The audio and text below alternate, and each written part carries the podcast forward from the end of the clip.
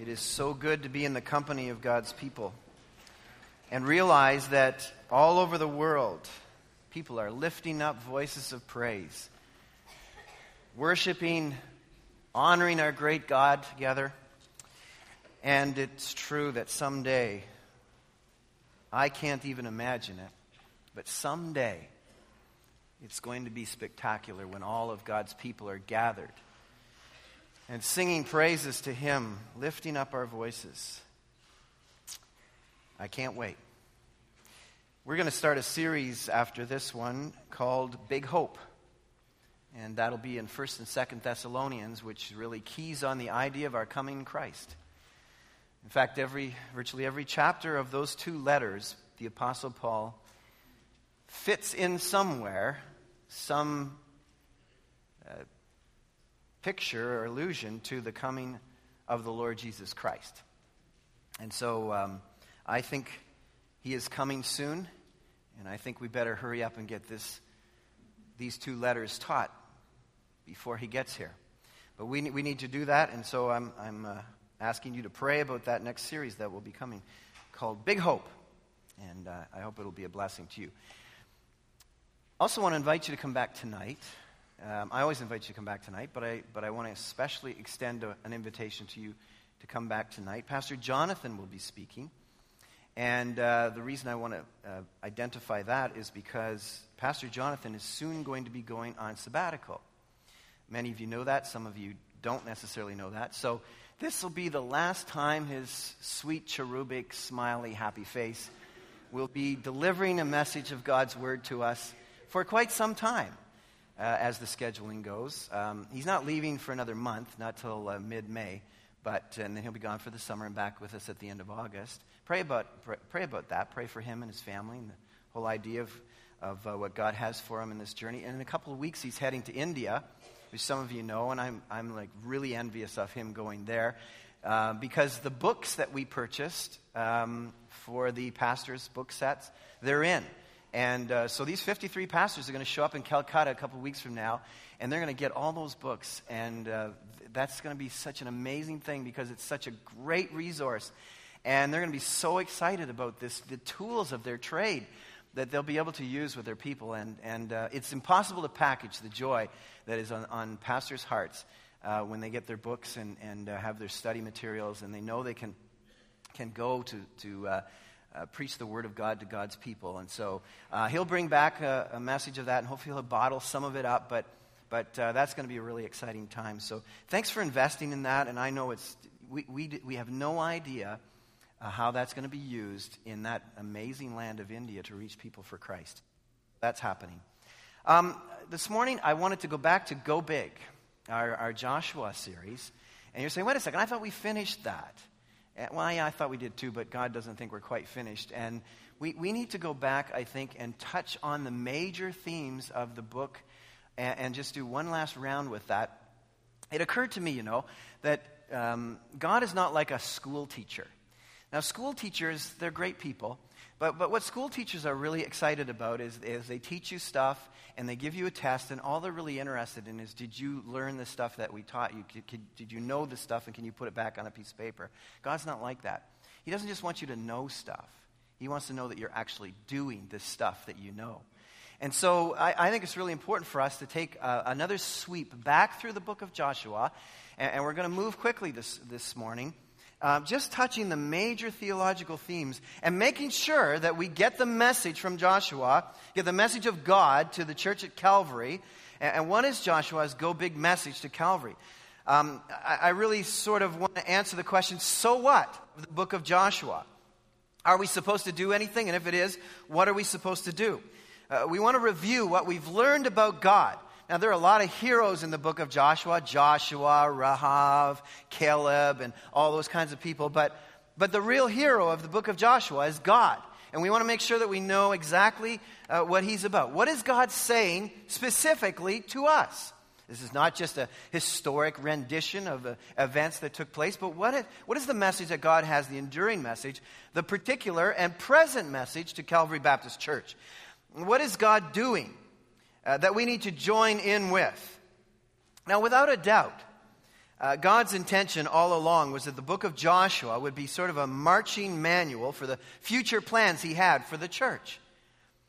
Uh, to, um, in fact, the main and the central person in this book of the Bible, of course, is, had his name changed by Moses. If you were to track back, you would find in Numbers chapter 13 uh, that um, the name there that was mentioned was Hosea. Originally, he was called Hosea, which means deliverance or help. But probably after the great battle of Rephidim in Exodus chapter uh, 17, it's likely there that Moses changed Joshua's name. Now, he wouldn't necessarily know why he changed his name, but God certainly did. He changed his name to Joshua from Hoshea, which means the Lord is salvation. And of course, the name Joshua is a Hebrew name for Jesus, which means the Lord is salvation. And Joshua is that parallel example, um, in fact, of the coming Messiah. Jesus would be this parallel example in God's plan. And the churches, just like Joshua led his people to push through into the promised land, Jesus would lead his church to push back the gates of hell and to push forward. It's Jesus who fights for us from heaven, fights for his church, and causes the church to triumphantly march across the earth. For God so loved the world, the whole world, that he gave his only begotten Son, that whosoever would believe in him would not perish, but have eternal life. And in Matthew chapter 24, verse 14, it says that this gospel will be preached to all the nations, and then the end will come. And so Christ fights for us from heaven and, and leads us triumphantly, pushing his church, moving his church throughout all the world. I want to share with you this morning seven things, seven high point themes of, uh, of Joshua's Go Big message. But I also want to point out to you that, that in the first six books of the Bible, starting with Genesis right through to Joshua, we get a real overview of, of the, the general or the pattern of, of the spiritual journey uh, uh of the, uh, the average person of God or the person of God. And, and so this journey is, is pictured for us in these six books. And of course, you, you see this uh, played out in the lives of believers. First of all, uh, people are, uh, begin in slavery, slavery to sin, in captivity. Uh, then, uh, in fact, the majority of our world is locked into this place. And they circle around and circle around in this place of captivity, this place of sinfulness. Some hear the voice of Christ and are rescued and are saved from their slavery and are, are moved into a relationship with Jesus Christ. They become God's people. Uh, upon becoming God's people, uh, virtually everyone spends some time in the wilderness. That time where you learn how to obey God. It can be short periods of time, it can be longer periods of time. You come, sometimes come back into the wilderness for lessons of learning. Uh, unfortunately, far too many of God's people cycle around in this wilderness place, this place of disobedience to God, not learning to obey, like the people of Israel did for 40 years on the verge of the promised land, yet they continued to disobey God and, and, uh, and circled around in wilderness. But God wants us to move on to the, the next level, the next place of spiritual fullness in God, of fully obeying Him, of committing our lives to Him in a full sense, of taking that movement towards having God and Christ as our central vision of our lives and the moving of, of everything in our lives. That's the place of the promised land. That's the place of moving into Canaan. And after, uh, when we get to the place of spiritual fullness, or when God is really moving in our lives, that's when we, we have the opportunity to make a real impact and influence in the culture around us. And that's where we fulfill the mandate that God has given us to subdue the world, to make a difference for Christ, to be salt and to be light. It requires of us to be in a state of spiritual fullness to really make a cultural difference. And then, of course, when God decides it's time, he takes us to heaven to be with Him forever. And, and, so that's the journey, that's the, the basic spiritual journey that is played out for us in the six first books of the Scriptures. And played out, of course, again throughout the New Testament. And throughout all of the Scriptures, it takes pieces of all of that that we have in this great journey. And so I want to take you, in light of that as the journey, I want to take you back to the book of Joshua and pick out these seven really significant themes and the- theological themes that uh, build a case for what I believe God wants for Calvary Baptist Church. And the first is this God is amped about His Word. God is totally amped about His Word. In Joshua chapter 1, verses 7 and 8, uh, we read there, Be strong and very courageous. Be careful to obey all the law my servant Moses gave you. Do not turn from it to the right or to the left, that you may be successful wherever you go. Do not let this book of the law depart from your mouth. Meditate on it day and night, so that you may be careful to do everything written in it. Then you will be prosperous and successful. Our success will be dependent on our careful obedience to God's word. Uh, God is amped about his word. Now, I'm speaking to parents out here this morning, and I suspect that you're pretty amped about your word toward your children. I, I would suspect that you're pretty committed to your will and, and what you believe you want for your children. And, and, I'm glad most of them have already gone to junior church because I, I want to say to you that, that we have a complete passion for our word and our will toward our children, even though we're not totally convinced we're always right. And particularly, even though we don't know the future. So, how much more do you think your Heavenly Father, who totally is always right and, to- and also knows the future, is amped about His word to you and His will for you? This is about being committed to the will of God. He communicates His will to us. I find among Christian people there's a lot of needless anxiety about finding the will of the Lord. You want to know what the will of God is for you? It's find out what His word is to you today and do it. That's God's will for you. Uh, seek first the, the kingdom of God and His righteousness, and all these things will line up. That's how it works. It, it's, it's committing myself today to the Word of God and to His will, and, and not uh, driving myself crazy trying to understand what is God's will. You know, we're always saying, I wish God would lay out his will like he did to the people here. You know, you read down a few verses, you find out in verse 11, go through the camp and tell the people, get your supplies ready. Three days from now, you will cross the Jordan here to go in and take your possession of the land. I wish God would just tell me that. Well, he just did. This is his word. Uh, take his word today. What's his word today to you? What's one of the. Um, the most common metaphors we use for the Word of God, the Scriptures. You can interact. Hmm? Lamp is one. It's interesting. That's what the first group said. They were all over the light thing. Huh? Sword, yeah, sword. Come on, come on. Spiritual food, music to my ears. The bread of heaven. Food. The Word of God is food. Now, most of you know that I have a science degree and all that kind of stuff, but you know, when I eat a hot dog, I, am not really sure how that thing is going to produce all the purposes that God has for me. I'm not sure how it's going to break down inside and, and little molecules are going to go to the right place. It's going to just, if, if, hot dogs actually do that, I'm not sure. But, but let's, let's assume that they do and it goes to the right place and, and, and, and it, all, it all works its way out so that, you know, like you're up here with energy to preach the Word of God and all that kind of stuff. That's how the Word of God works in our lives. We don't know all how it works. Don't know how all it breaks down into component parts and, and, and, and, and accomplishes the purposes that God said, but He says it does. My word never returns to me, He says, without effect. It always accomplishes the purposes that I have for it. So we just eat. We just eat. Just eat today. Just eat the Word of God. It, and God is amped about His Word. What He says to do, we must do. And where He sends, we must go. Uh, go get what God wants you to have. Go to where God wants us to go. That, that's what the Word of God is all about. We're to be totally convinced about, about God's Word and His will. Erwin Lutzer, in his book, Seven Reasons Why You Can Trust the Bible, uh, says this obviously, dark days lie ahead for the believing church, since Christianity is no longer providing the consensus for our society. The freedoms Christianity brought to us are being destroyed before our eyes. We are living at a time when humanistic thinking is coming to its natural conclusions in morals, education, and law.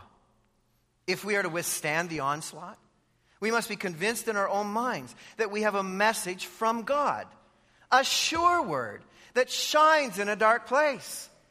We have to have confidence in the Word of God. He is amped about His Word. And we, as His people, if we're going to make a difference, have to be fully convinced that, that what, what He gives us is truth. And what we have here is, is the Word of God that makes a difference. We have to be confident that we can build our case for how we live and, and what we say and how we behave and how we think we have to be confident that we can build our case on the scriptures, on God's word. Because God's excited about it. The purposes God has for you tomorrow are dependent on your nourishment on the Word of God today and every day. That's how it works. Secondly, I, I believe God is zealous for His honor. In fact, the only way to honor God is to trust Him for impossible things.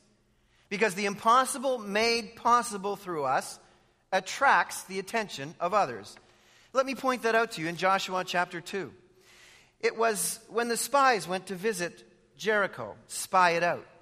They met this woman by the name of Rahab, and she said to them that the people in the city were melting with fear. Why? Well, it says in verse 8 Before the spies lay down for the night, she went up on the roof and said to them, I know that the Lord has given this land to you, and that a great fear of you has fallen on us, so that all who live in this country are melting in fear because of you.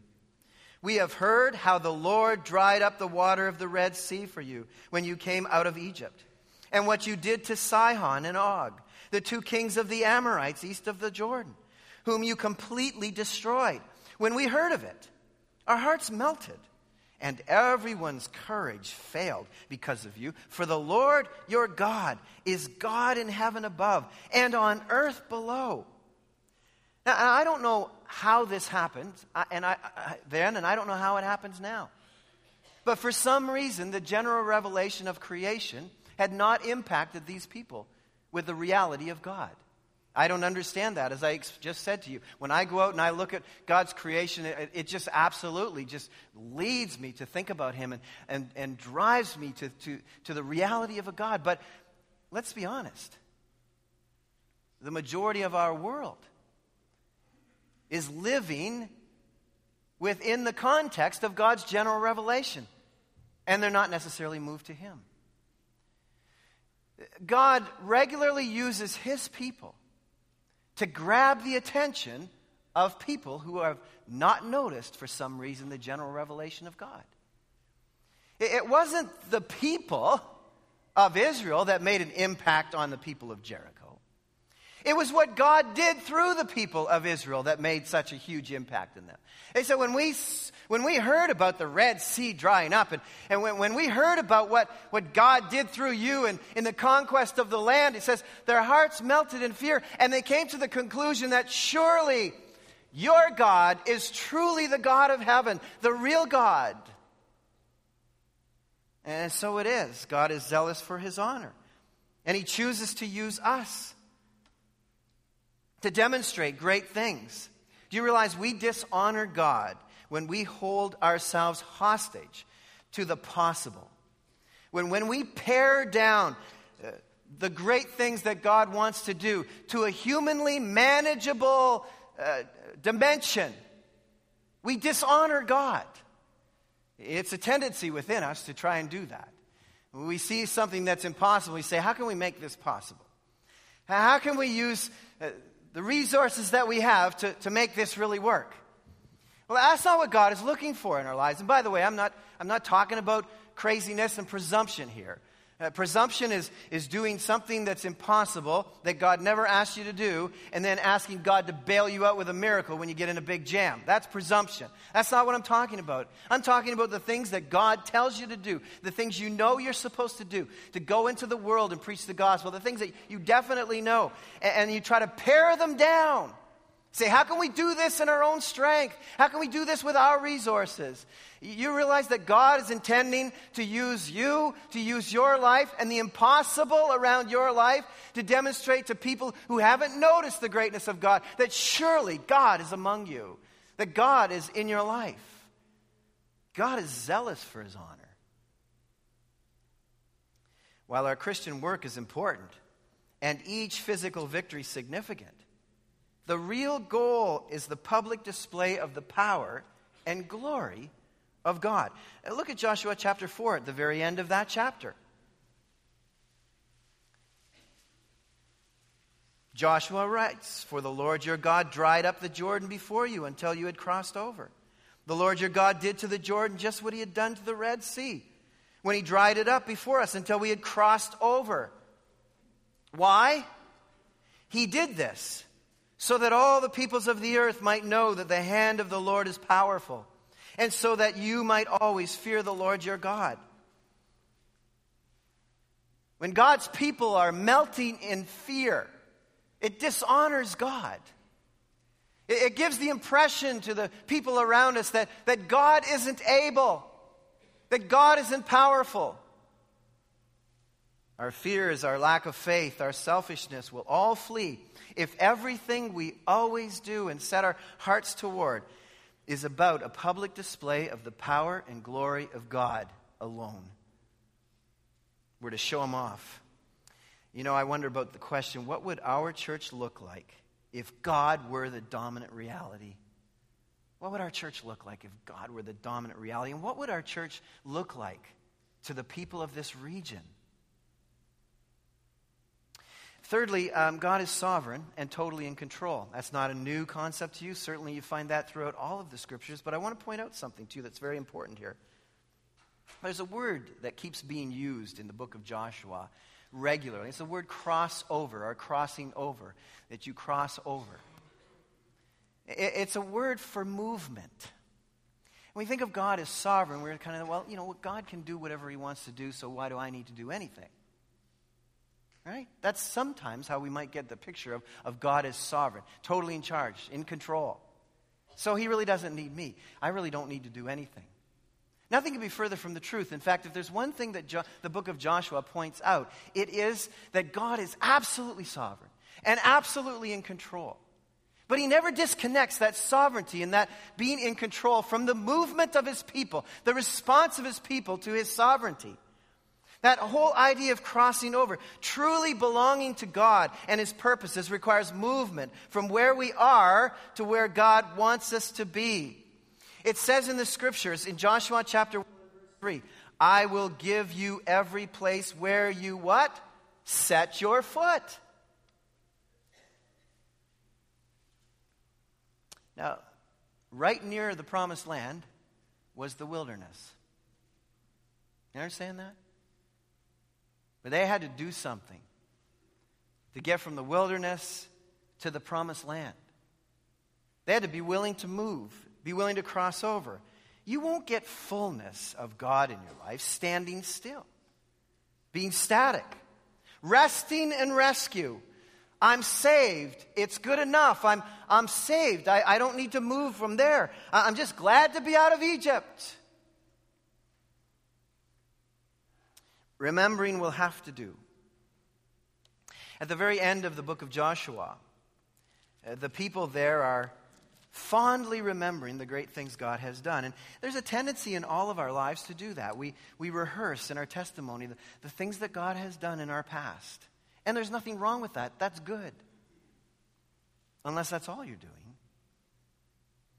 In, Joshua chapter 24, verses 17 and 18, uh, the people are saying, it was, it was the Lord our God Himself who brought us and our fathers up out of Egypt from the land of slavery and performed those great signs before our eyes. He protected us on our entire journey and, and among all the nations through which we traveled. And the Lord drove out from uh, before us all the nations, including the Amorites who lived in the land. We too will serve the Lord because He's our God. And, and then Joshua's noting, they're talking in the past tense. You're rehearsing all the great things that God has done for you. And Joshua, he, start, he steps up and he says, You, verse 19, you're not able to serve the Lord. He is right now present, holy God.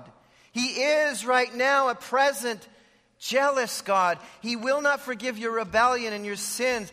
Your history's great, and, and the great things God has done are wonderful, but, but He's a present God, and He wants you to move now, and He wants you to, to continue to proceed and, and, and follow hard after Him. And, and so they said, Yes, we're witnesses. Yes, we're witnesses. And, and Joshua says, Now then, now, do something. Throw away the foreign gods that are among you and yield your hearts to the Lord.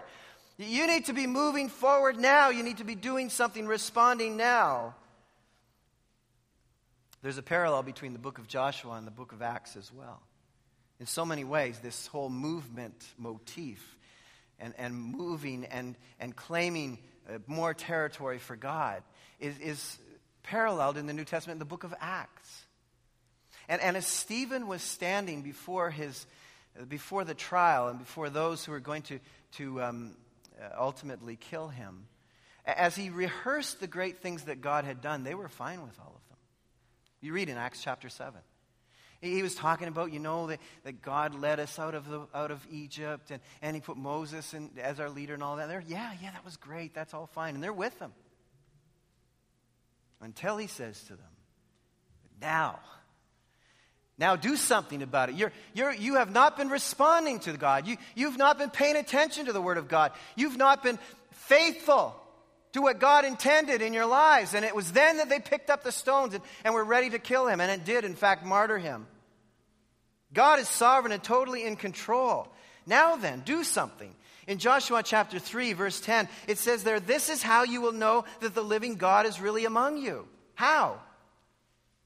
fact, uh, that he will certainly drive out before you the Canaanites, Hittites, Hivites, Perizzites, Girgashites, Amorites, and Jebusites. How, how will we know? Well, he says, See, the ark of the covenant of the Lord of all the earth will go into the Jordan ahead of you.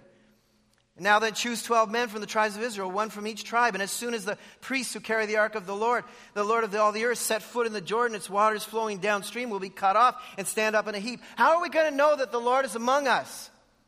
By moving forward, by, by paying attention to what God is saying, God will move us forward. He'll clear obstacles in the way of His intended uh, destination for us. The things that were formerly in the way, like the Jordan River, will become your pathway across to the planned program that God has for you. Listen. Listen to his words. See where God is working and go there. That's what God says to them. See where, listen to my words and, and see where I'm at work. What, what does God want for Calvary Baptist Church? God wants us to, to discover where He is at work and, and meet Him there. Where is he? What is he saying to the church? Where is he sending the church? Where do we need to go? No standing still. What's next? Always moving forward. Well, fourthly, what I find in the book of Joshua is that God has no competition. Do you believe that? I'm not convinced you believe it. God has no competition. Can you imagine? When you think about it, it was a, a little acacia wood box that they carried into the raging Jordan River.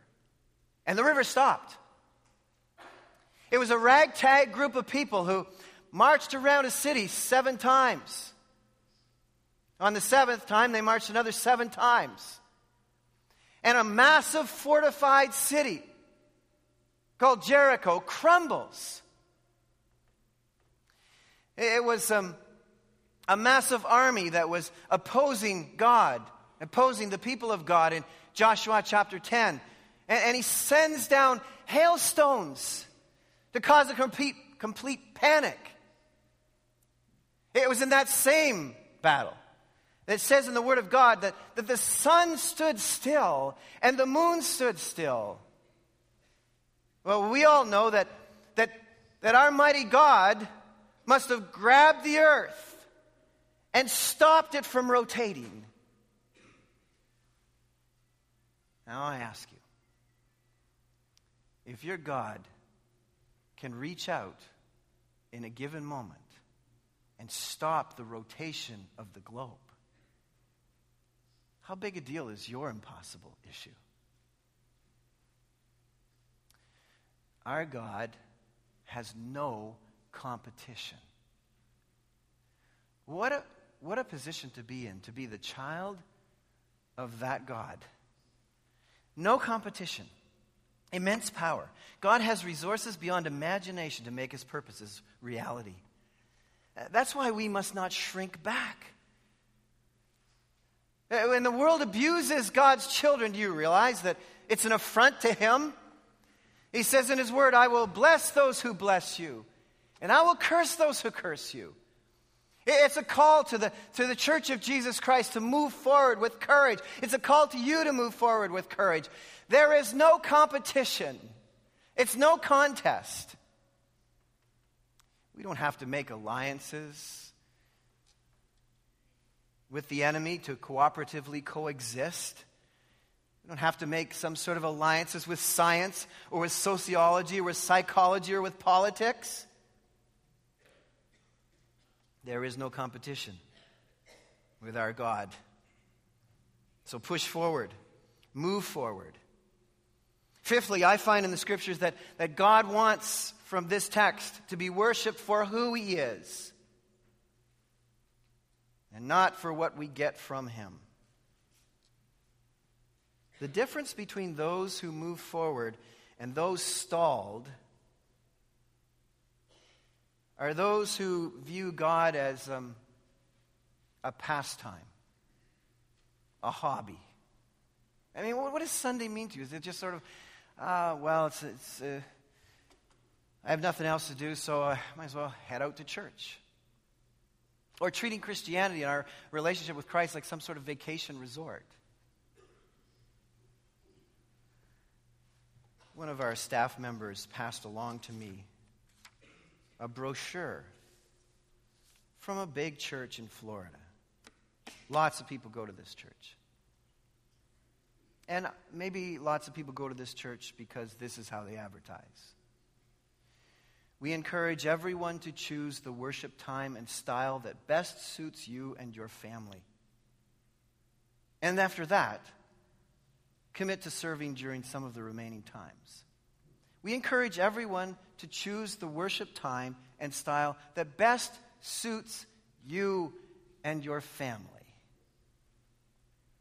Now, I, I think I understand what they're trying to get at, but f- for some reason, I, I'm struggling with the whole idea of worship and what suits me.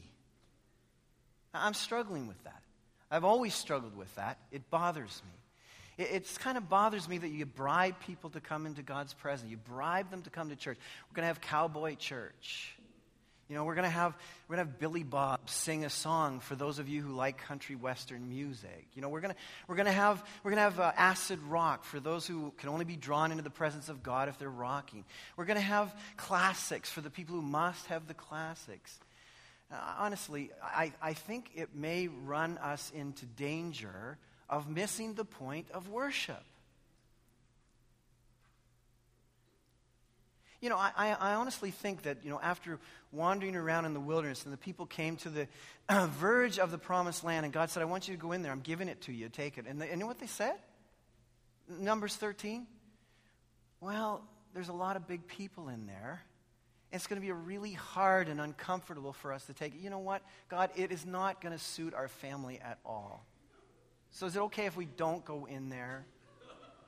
There's like there's no country western music in there.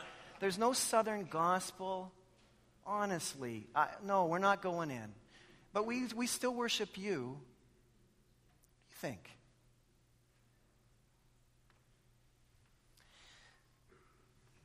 You know what? I really think God wants to wean us from the whiff of idolatry, even the whiff of it. What God says to them is not, um, hey, um, I'll bribe you to go across the Jordan with um, a style of worship on the other side that you, it's really going to suit your family. No, you know what he says to them? Consecrate yourselves. You know what that means? That means set up yourself for my purposes. I'm not setting myself up to suit you. That's not who God is. It says, consecrate yourselves. You set yourself up. You prepare yourself. You get yourself ready for my purposes. It was just before the great battle in Jericho that um, Joshua encounters a pre incarnate vision of the living Christ who meets him. And Joshua rightly says to him, in, you can check this out in Joshua chapter 5 at the end. Joshua says to him, What's, what's the message for your servant? You know, I was expecting, based on what I'm reading in the advertising paraphernalia of so many evangelical churches, I was expecting the message to be well, Joshua, I've got a different worship style context for just about everybody. So it will suit all of you when you go there. You know what God says? He says, Joshua, take off your shoes. The place you're standing is holy ground. You are in the presence of His holiness. All I want from you, Joshua, and all of you people, is that you would just be conscious of the fact that you are in the presence of the living God. Would you just stop and be aware of that? I think what we should advertise on our brochures is the only thing that'll happen in this church is you'll want to take your shoes off because you'll be so aware of the presence of God. That's what I think God wants in worship. Can I get a can I get a testimony? Can I get a witness? I need to be in an Afro Canadian church. They need to, they, you're going to have to help me out here, Dwayne. I no Afro. I, I need, okay, I need a Trinity Canadian church. Help me out with some Caribbean stuff. God wants to be worshiped for who he is, not what we get. It's really loud in this, this it's really loud in this book. Six, God hates sin. This is not new to you. God hates sin. But what I think might be and was a big eye opener as we went through this particular book is that we found out that sin is not an isolated and individual reality. We, we found out that sin is a community reality. We found out that when Achan sinned, all of the people suffered. That's really an eye opener to us. That, that's really something that's an important message to a church like ours. That, that not, your, your private sin is not private in its consequences or in its effect on the work of God, ever. But what you do on Saturday night is a setup for what goes on on Sunday. And, and it's not we, there's no truth to the fact that we aren't our brother's keepers. Or that what our brother or sister is doing isn't really my business or doesn't matter. It absolutely is our business. It really does matter. Now, now, don't get me wrong. God holds us personally accountable for our own personal sin but the effects are far reaching. I mean, God's message to us at Calvary Baptist Church is get rid of sin, eradicate it. I, I, mean, you can't miss it as you go through the scriptures, and certainly in the book of Joshua, you can't miss the extent to which God went to eradicate sin from the land. He hasn't changed. So throw away distractions and displaced affections that undermine God's go big intentions for us. Let's get clean. Obliterate all the compromising props in your life because God is relentless about his holiness. Finally, the seventh uh, big theme I think that grows out of here is that God is the Lord of the whole earth. Do you believe that? we can get, um, we can get trapped in the idea of the Holy Land. That there's a certain geography that is really special to God. And as you read through the Old Testament, you realize that God is mapping out a geographical land and a boundary, but that's, that's not his, his intention is not to, to give some sort of special significance to a track of geography.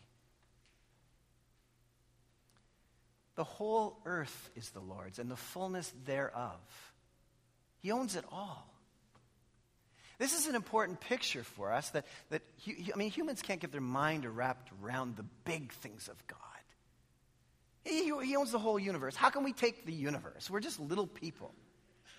So he has this movement into this land, the, the land of promise, to point out to his people that, that we're all just tenants.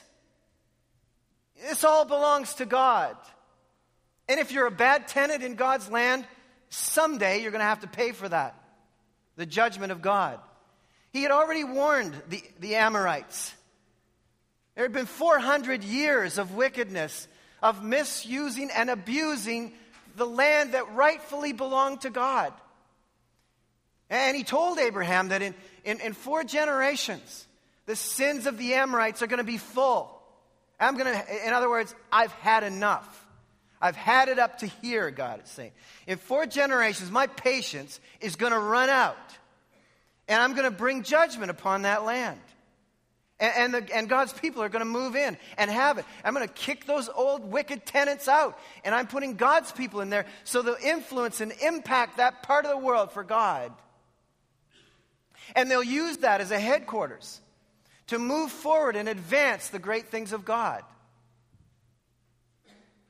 So, in reality, what God wants is He wants His people to impact everywhere with the implications of a ruling and a reigning heavenly monarch.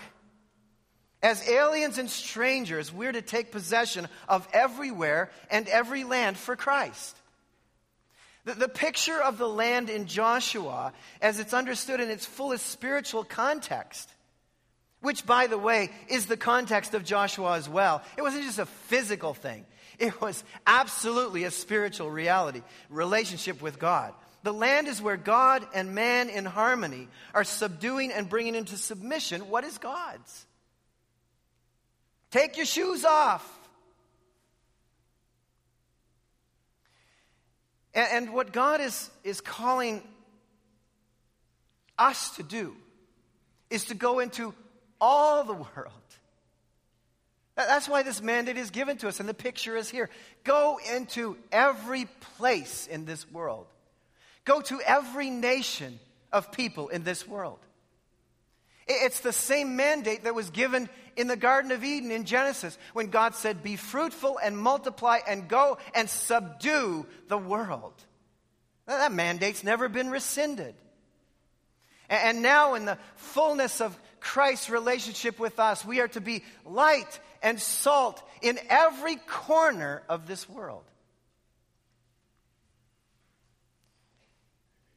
From the localized possession of a Middle Eastern tract of land to complete dominion. His dominion, the Genesis mandate. Through the new creation, we are called upon to prepare all of creation for the ultimate takeover of Jesus Christ. And the new heavens and new earth. This is God's world. It's been hijacked right now by the prince of the air. But now it says in the scriptures, in the book of Ephesians, now through the manifold wisdom of God, he is demonstrating to the principalities and powers uh, of the, great, the greatness of salvation. What looked like a defeat, what looked like weakness, has proven to be the power of God to save people and bring this world under the reign of Christ. We don't beat up the world with human weapons. We go into the world with righteousness and the proclamation of the good news of the gospel. That's the manifold wisdom of God.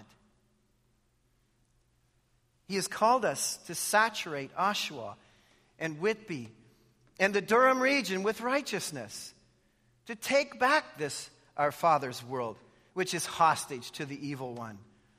What it would look like if Jesus showed up it, in reality, he, he, he has thousands of of Jesuses all over the world going and taking the gospel, presenting him in Christ likeness. That's the intention. Wherever you go on Monday, we leave from here and we scatter to the place of His calling for you. And when you walk in, you walk in with the light of God's truth. You are called upon to, to claim that for Christ, to claim that pa- place for Him, and to not shy back because God has no competition. He, he's amped about His word and what He's telling you to do. He's longing to be worshiped by you and how you live and how you act we are called upon to saturate this region with the aroma of Christ, to go into the dark and the dank places with the light of God's truth.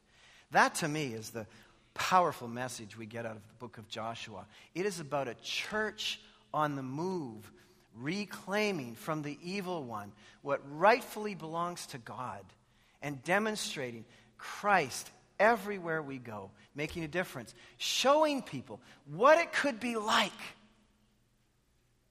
if Christ ruled and reigned in their lives. That's what made it so exciting last weekend to be at the musical that was here. It was, it was to gather with God's people and to bring some people who were lost into our midst and to praise God with all of our hearts, to worship Him alone and give those people around us a sense of what it would be like, what they could have if they would just reach out and embrace Christ who wants to embrace them. That's what our lives are to be. That people would say, Surely God is among them because he is doing great and powerful things. Father, I pray as we bring to a conclusion for now the message of Joshua to Calvary. I pray, Father, that we will not file this as an interesting exercise in more knowledge and information.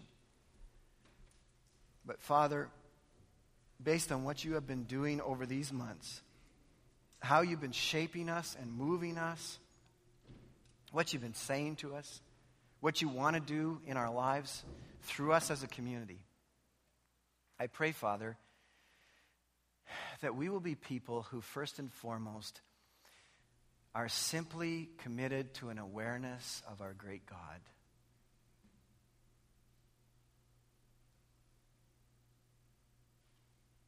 And that every vestige of about me would be gone. And that we would say, Speak, Lord, for your servants hear, with ears for action.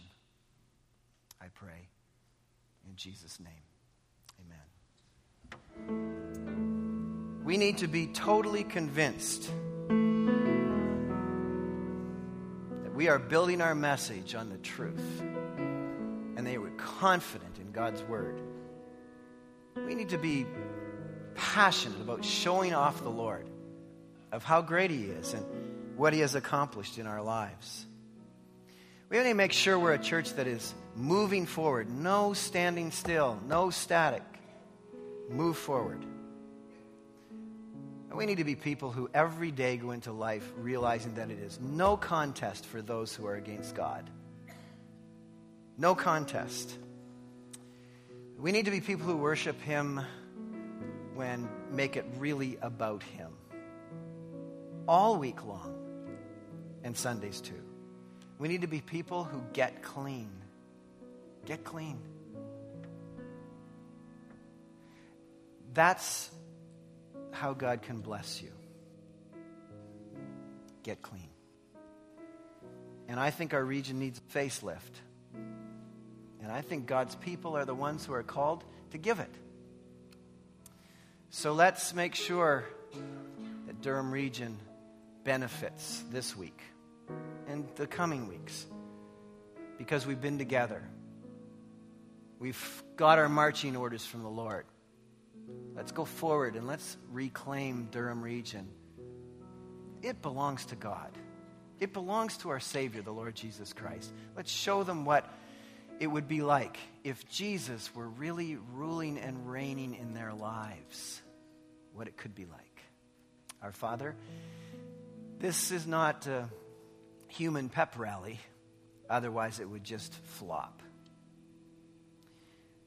This is from your word, and I believe, therefore, that your Spirit will energize us to make these things happen. Please do, Lord. Not for our sake, not for our fame, but for yours alone, O Lord. For your glory alone, that the people of Durham region might see the power of God and be saved. For Jesus' sake, amen.